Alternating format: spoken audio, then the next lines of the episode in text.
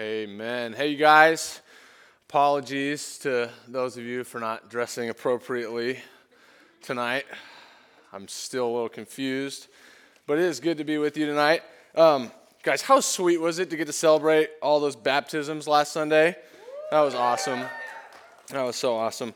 Um, you guys, I'm going to cut to the chase because let's be honest, you didn't come tonight for me. You came because there's free cereal. You don't want to hear me ramble on uh, forever.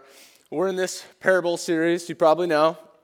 Um, but if you're, if you're new, we're super glad you're here. Um, if this is like your first night or whatever, I'd love to meet you. We've been working through the parables in, in the gospel. So Matthew, Mark, Luke, and John. Some of, um, yeah, these, these stories that Jesus told we're looking at. And these, these are really fun little uh, stories. The one we actually have tonight is kind of short, but I'm excited to to get into it. So um, let me ask you this Do you want to be known as a loving person? Like, do you, do you want to be known as, as someone that, like, is defined by love? Yeah?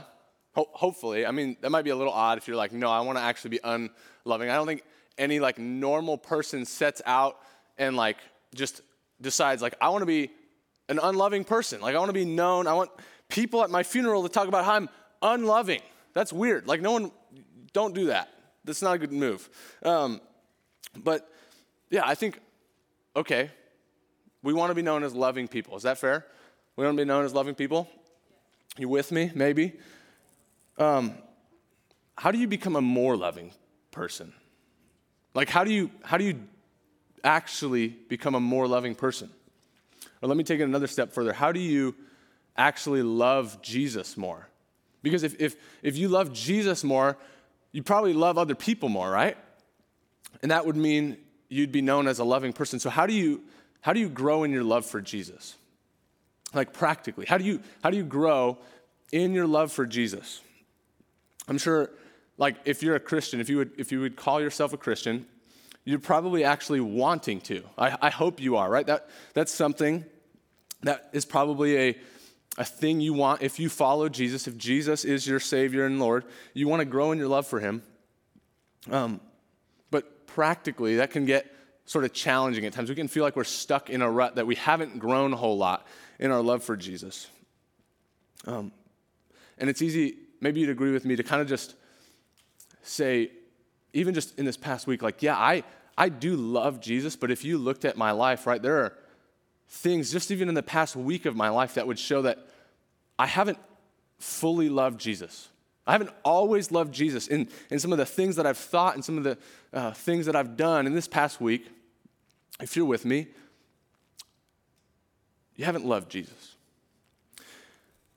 And the goal, right, for us, if we follow Jesus, is to grow in our love for Jesus. If you're here at Salt Company, I hope one of your goals is to actually love Jesus more in 20, 30, 40 years from now than you do right now. Like, that's an awesome ambition. But how are you going to get there? How are you going to have a greater love for Jesus way down the road? The parable we have tonight, it's actually in Luke chapter 7. You can go ahead and open to Luke chapter 7. It's placed actually in, in this story of Jesus at a party. Jesus has been invited to this dinner party. And already in Luke chapter 7, I just want to tell you a little bit of what's going on because we're going to start in verse 36, Luke 7, verse 36. Jesus has already healed a man from, from a distance. How cool is that? Okay? And he's, he's raised a little boy to, back to physical life. And we get to verse 36, and it says this One of the Pharisees asked him to eat with him. And so, if you're familiar with um, just the Bible a little bit, you've probably heard of the Pharisees. They, they show up often in the Bible, and they usually have kind of problems with Jesus. The Pharisees are these religious, uh, kind of elite guys. These are, these are serious religious guys. And they often have problems with what Jesus is teaching. They want to catch him kind of and trick him, even. And this is interesting, right? Because we have this Pharisee who asks Jesus to come and eat with him, who asks him to a meal, who wants to throw this dinner party for him. The only other Pharisee that ever actually even like goes to kind of have a uh, intimate time with Jesus, this kind of one-on-one time with Jesus, is someone who comes at night, who doesn't really actually want to be seen by other people getting that close and up and close and personal with Jesus because of maybe the, the ramifications that might have. But this guy, he is asking Jesus over for dinner. And it says he went into the Pharisees' house and reclined at table. This was kind of a normal way of, of having dinner. I don't know if you guys eat dinner like this. I don't. But you, um, you would actually kind of be like chilling on this like pillow, just right there on the couch and this low table. You guys eat like that? No? Okay, yeah, it's kind of different. A few things different back then. But there he is in this Pharisee's house, reclining at table. Verse 37, it says, And behold, a woman of the city who was a sinner, when she learned that he was reclining at table in the Pharisee's house, brought an alabaster flask of ointment. And standing behind him at his feet, weeping, she began to wet his feet with her tears and wiped them with her hair, with the hair of her head, and kissed his feet and anointed them with the ointment. Now, when the Pharisee who had invited him saw this, he said to himself, If this man were a prophet, he would have known who and what sort of woman this is who is touching him, for she is a sinner. Let's stop there. So, you guys, this is striking. This, this party that Jesus has been invited to, this dinner party, it's, it's actually open to all folks to come and kind of probably hear the, the theological discussion, whatever, the debate that, that maybe is going to be had. So it's not really striking that this woman is, is there. But what's crazy is that she, she actually isn't just a fly on the wall. She comes and she gets this close to Jesus. Like she is, she's actually the closest person to Jesus. She is treating Jesus like she is just completely unworthy of being in his presence, right?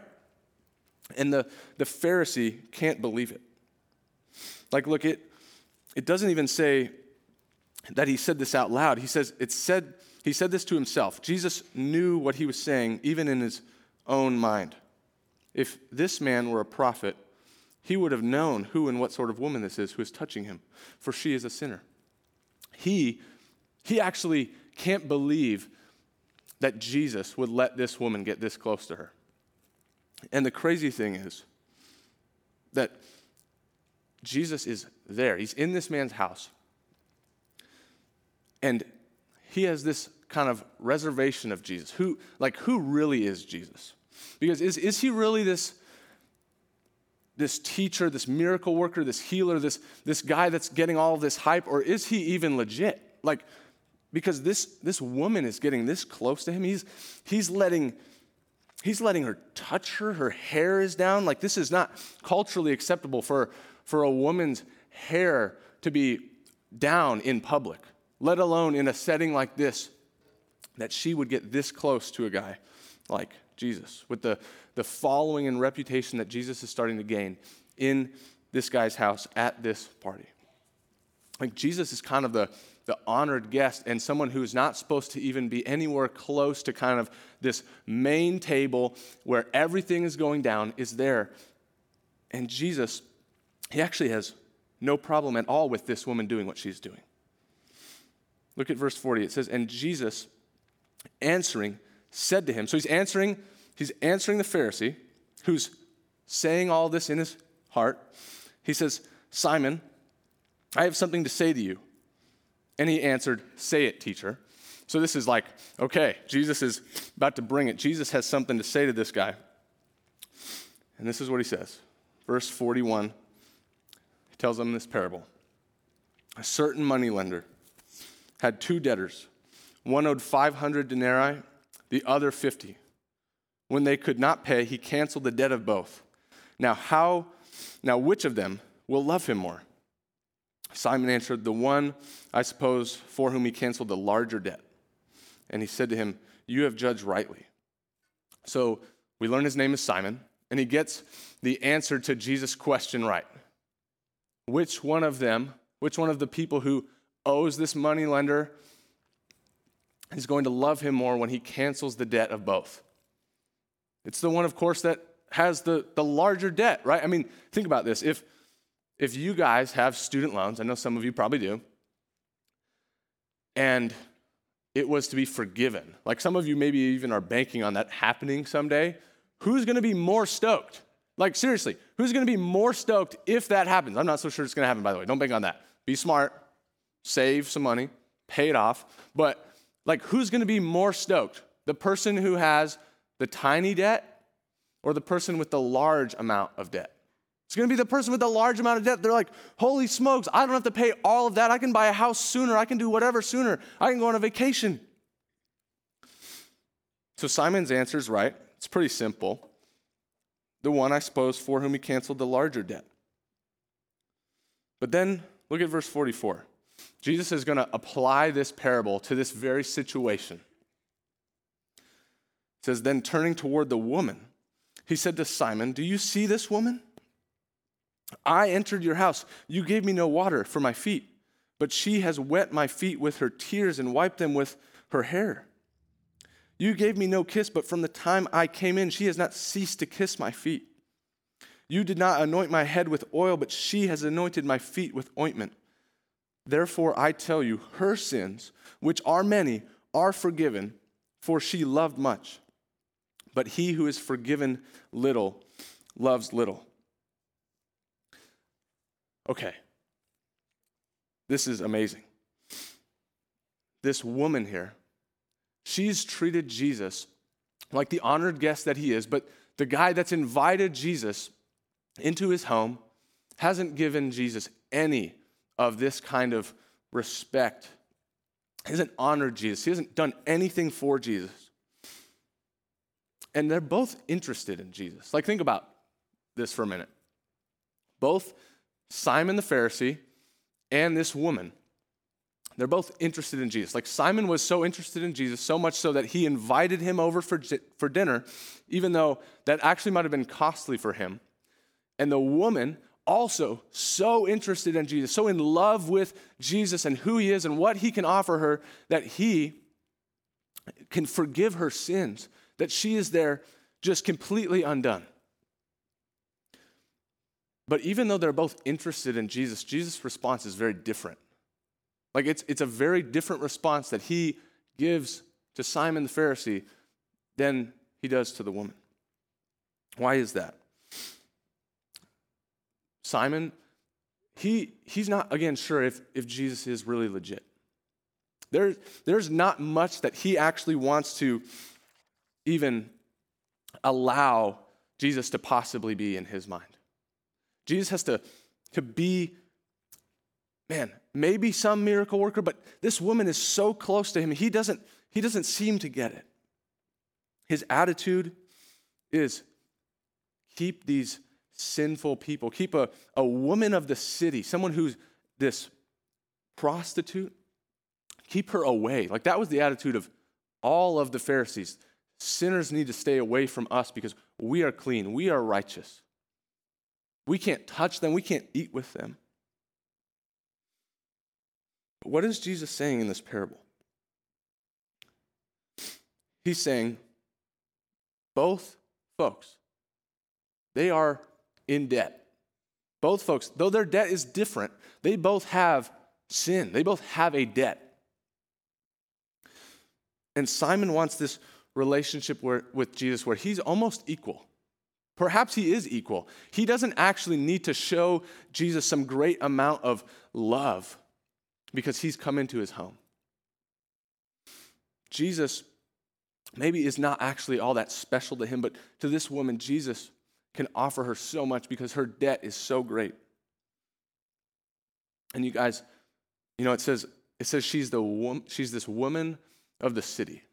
Like her her reputation probably was quite well known in a, in this big dinner gathering. It would have been really well known who she is, what she has done. And here she is coming to Jesus, letting her hair down, cleaning his feet. She even comes with what the word actually is is like this perfumed ointment. And she is just lavishing it on Jesus' feet, cleaning his feet her tears are falling to the ground and she's just wiping her feet, his feet with her tears. What, what was that alabaster flask, this ointment flask? This, this was a, a necklace, most likely, that she was wearing. That was actually something that was very useful to her because it gave off a nice smell. It made her attractive. It actually made the thing that she was doing possible. Her, her lifestyle, her kind of way of, of living, sleeping with men who weren't her husband, how she was making it was all represented in this necklace she was wearing. And when she comes to Jesus, she breaks it. She, she spends it. She just gives it all because she sees who Jesus is. Like this is this is her saying Jesus is so much better than the life that I was living. I have met him and I have forgiveness from him. The thing that actually added the most value to my life actually needs to just be laid at his feet, broken at his feet, and spent on him. This is a this isn't just some financial sacrifice she's making, though this was something that was significantly valuable. She is literally turning from her old way of life. This is her repenting. She's breaking this flask, this little thing that she wore around her neck that actually gave her all of these even ways to be able to, to live this lifestyle, sleeping with other men who weren't her husband. And it is broken at the feet of Jesus because of who he is. And you might be looking at this and, and going, wait a minute.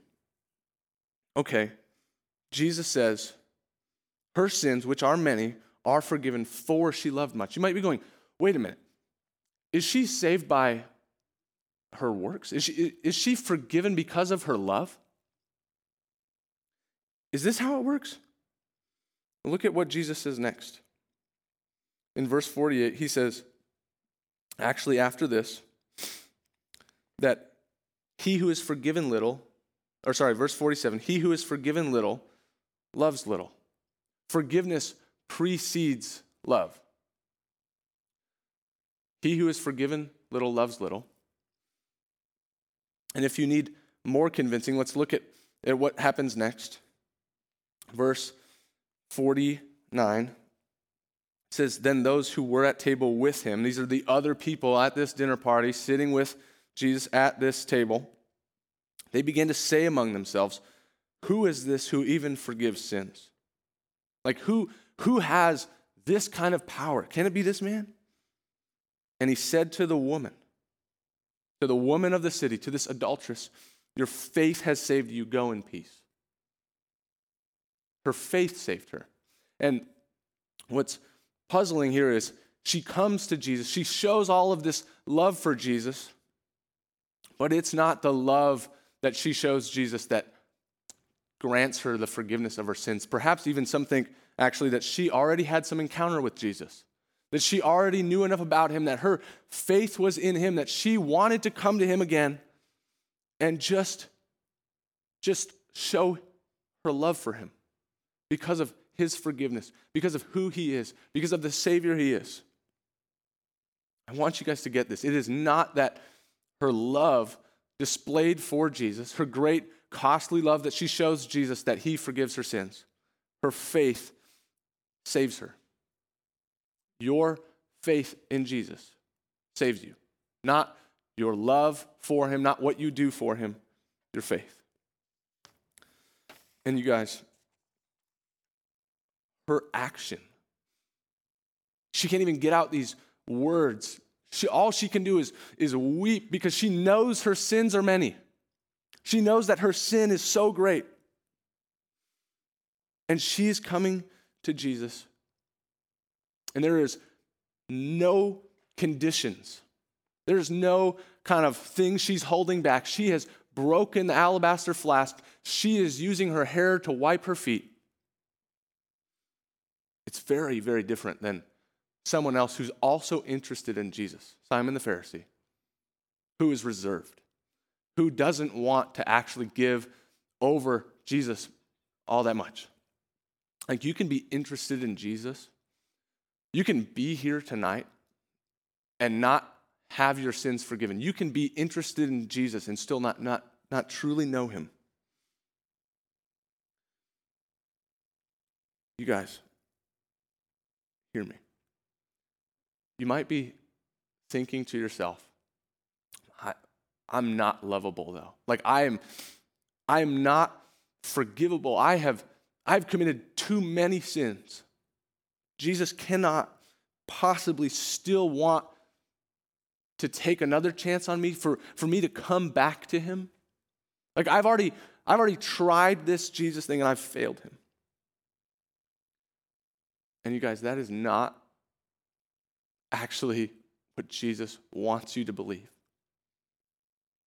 You can't out sin the grace of God. Jesus is saying there is a different amount of sin that some have compared to others in this parable. But that doesn't really matter much at all because he is the forgiver. Like it's when it's when they couldn't pay. When both of them couldn't pay. When the person who has a small debt and the person who has a great debt, when they couldn't pay. That's the deal, you guys. You cannot pay for your salvation. You cannot pay to get your sins forgiven. It's when you can't pay, and we can't, that Jesus lavishes his grace and forgiveness on us because of who he is. Jesus is saying, right, that her sins are forgiven and in response, we see her great act of love towards him. And if you're in Christ, there's no amount of sin that can separate you from the grace of God. And so the only right response is to get on our knees and to be undone at who Jesus is, if, even if we can't get out words, our sin needs to break us like it did break this woman. Jesus forgives those who actually believe deep down that they need a Savior, that their sin is great. This parable should be calling us actually to, like, kind of self evaluate, to look in and go, do we, do we just judge other people's sins? Do we go, man, they surely cannot be forgiven? They surely have done too much for Jesus to actually love them as much as he loves me. And it's that thinking that is really scary. It's that thinking that literally might give us the other response to this parable because Jesus doesn't tell Simon that he's forgiven of his sins. The parable talks about someone who has a smaller debt and someone who has a larger debt being forgiven, but he doesn't pronounce Simon's sins forgiven. And Jesus is this God man. He is in this room tonight, and he wants to forgive your sins. If you have any doubt that he actually does, look to the cross where he was pierced for your transgressions, where he hung there and his final words were, It is finished. You can't undo what he finished. I want us to, to understand a little bit more just what Jesus is saying as he kind of pits Simon the Pharisee and this woman against each other. He is showing just this response that we need to have to his grace, to his forgiveness. He does three things. He shows that first, look at verse 44. He says to Simon, Do you see this woman? I entered your house. You gave me no water for my feet, but she has wet my feet with her tears and wiped them with her hair. That's the first thing he did wrong. And then he says, You gave me no kiss, but from the time I came in, he has not ceased to kiss my feet. Then he says, You did not anoint my head with oil, but she has anointed my feet with ointment. There are multiple things that Jesus is saying, Look, she treated me the way that the forgiveness I can offer you deserves. So, is Jesus someone that you're just simply kind of interested in, but not willing to give over everything, not willing to surrender your life? Are you holding something back from Him?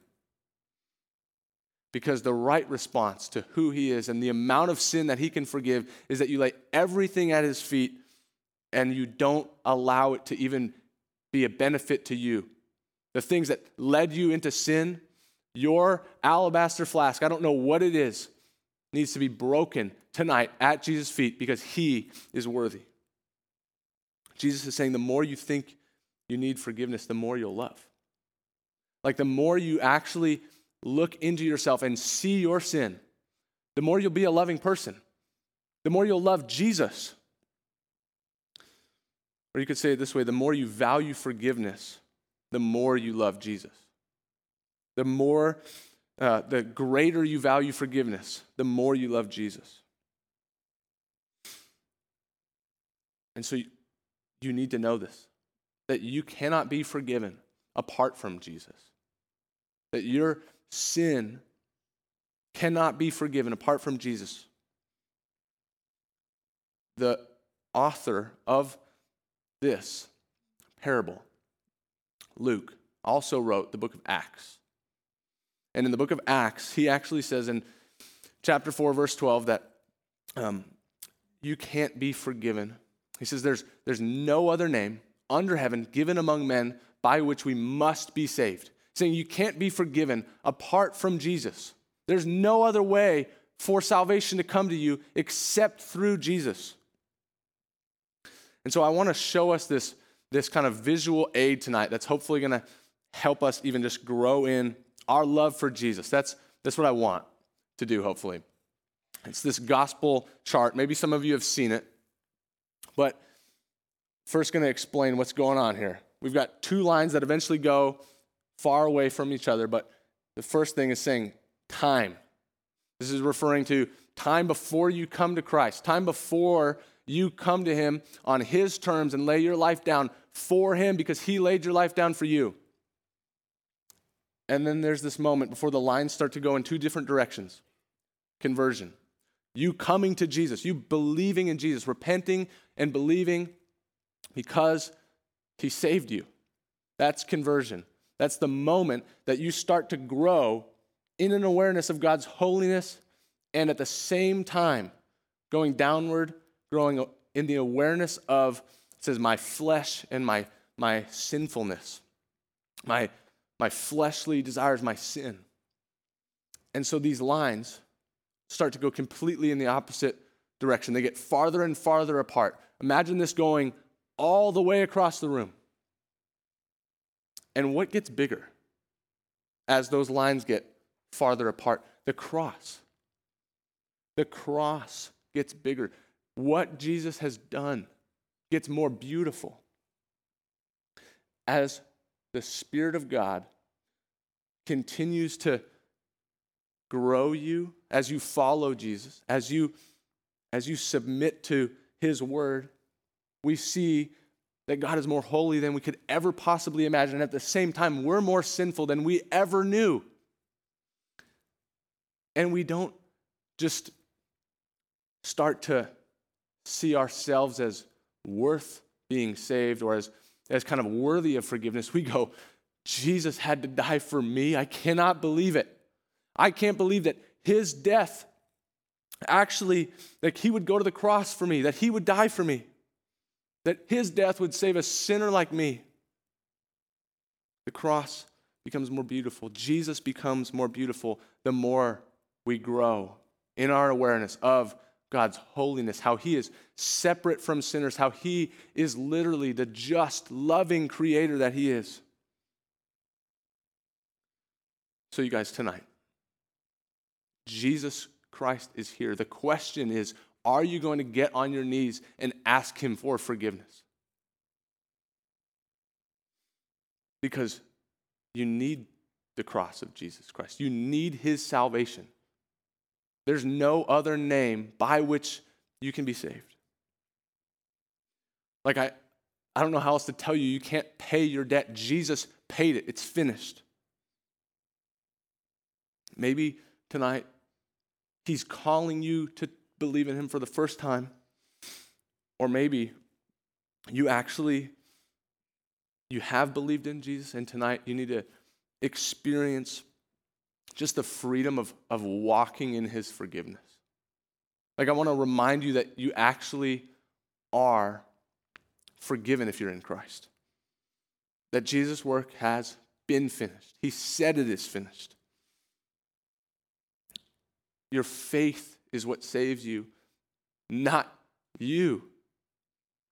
Your sin doesn't unsave you, Jesus saves you. All of us are debtors.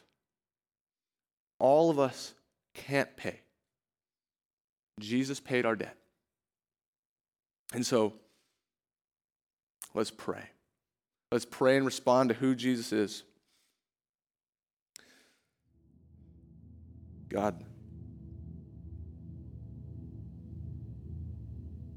you're holy. You are so kind and so merciful. Thank you that you sent Jesus. Thank you that on the cross, you bled and died for, for me, for my brothers and sisters in this room. And you said it is finished.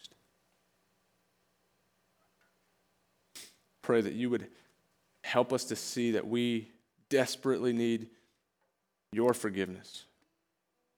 That we, though our sins are many,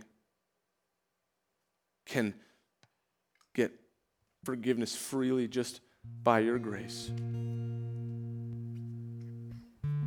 And I pray tonight, God, that you would save more people the cross would be more beautiful to all of us. Help us to fix our, our eyes on you, to get our eyes off of ourselves, to bring sin into the light, and to quickly throw ourselves back onto your mercy. Pray this in your name. Amen.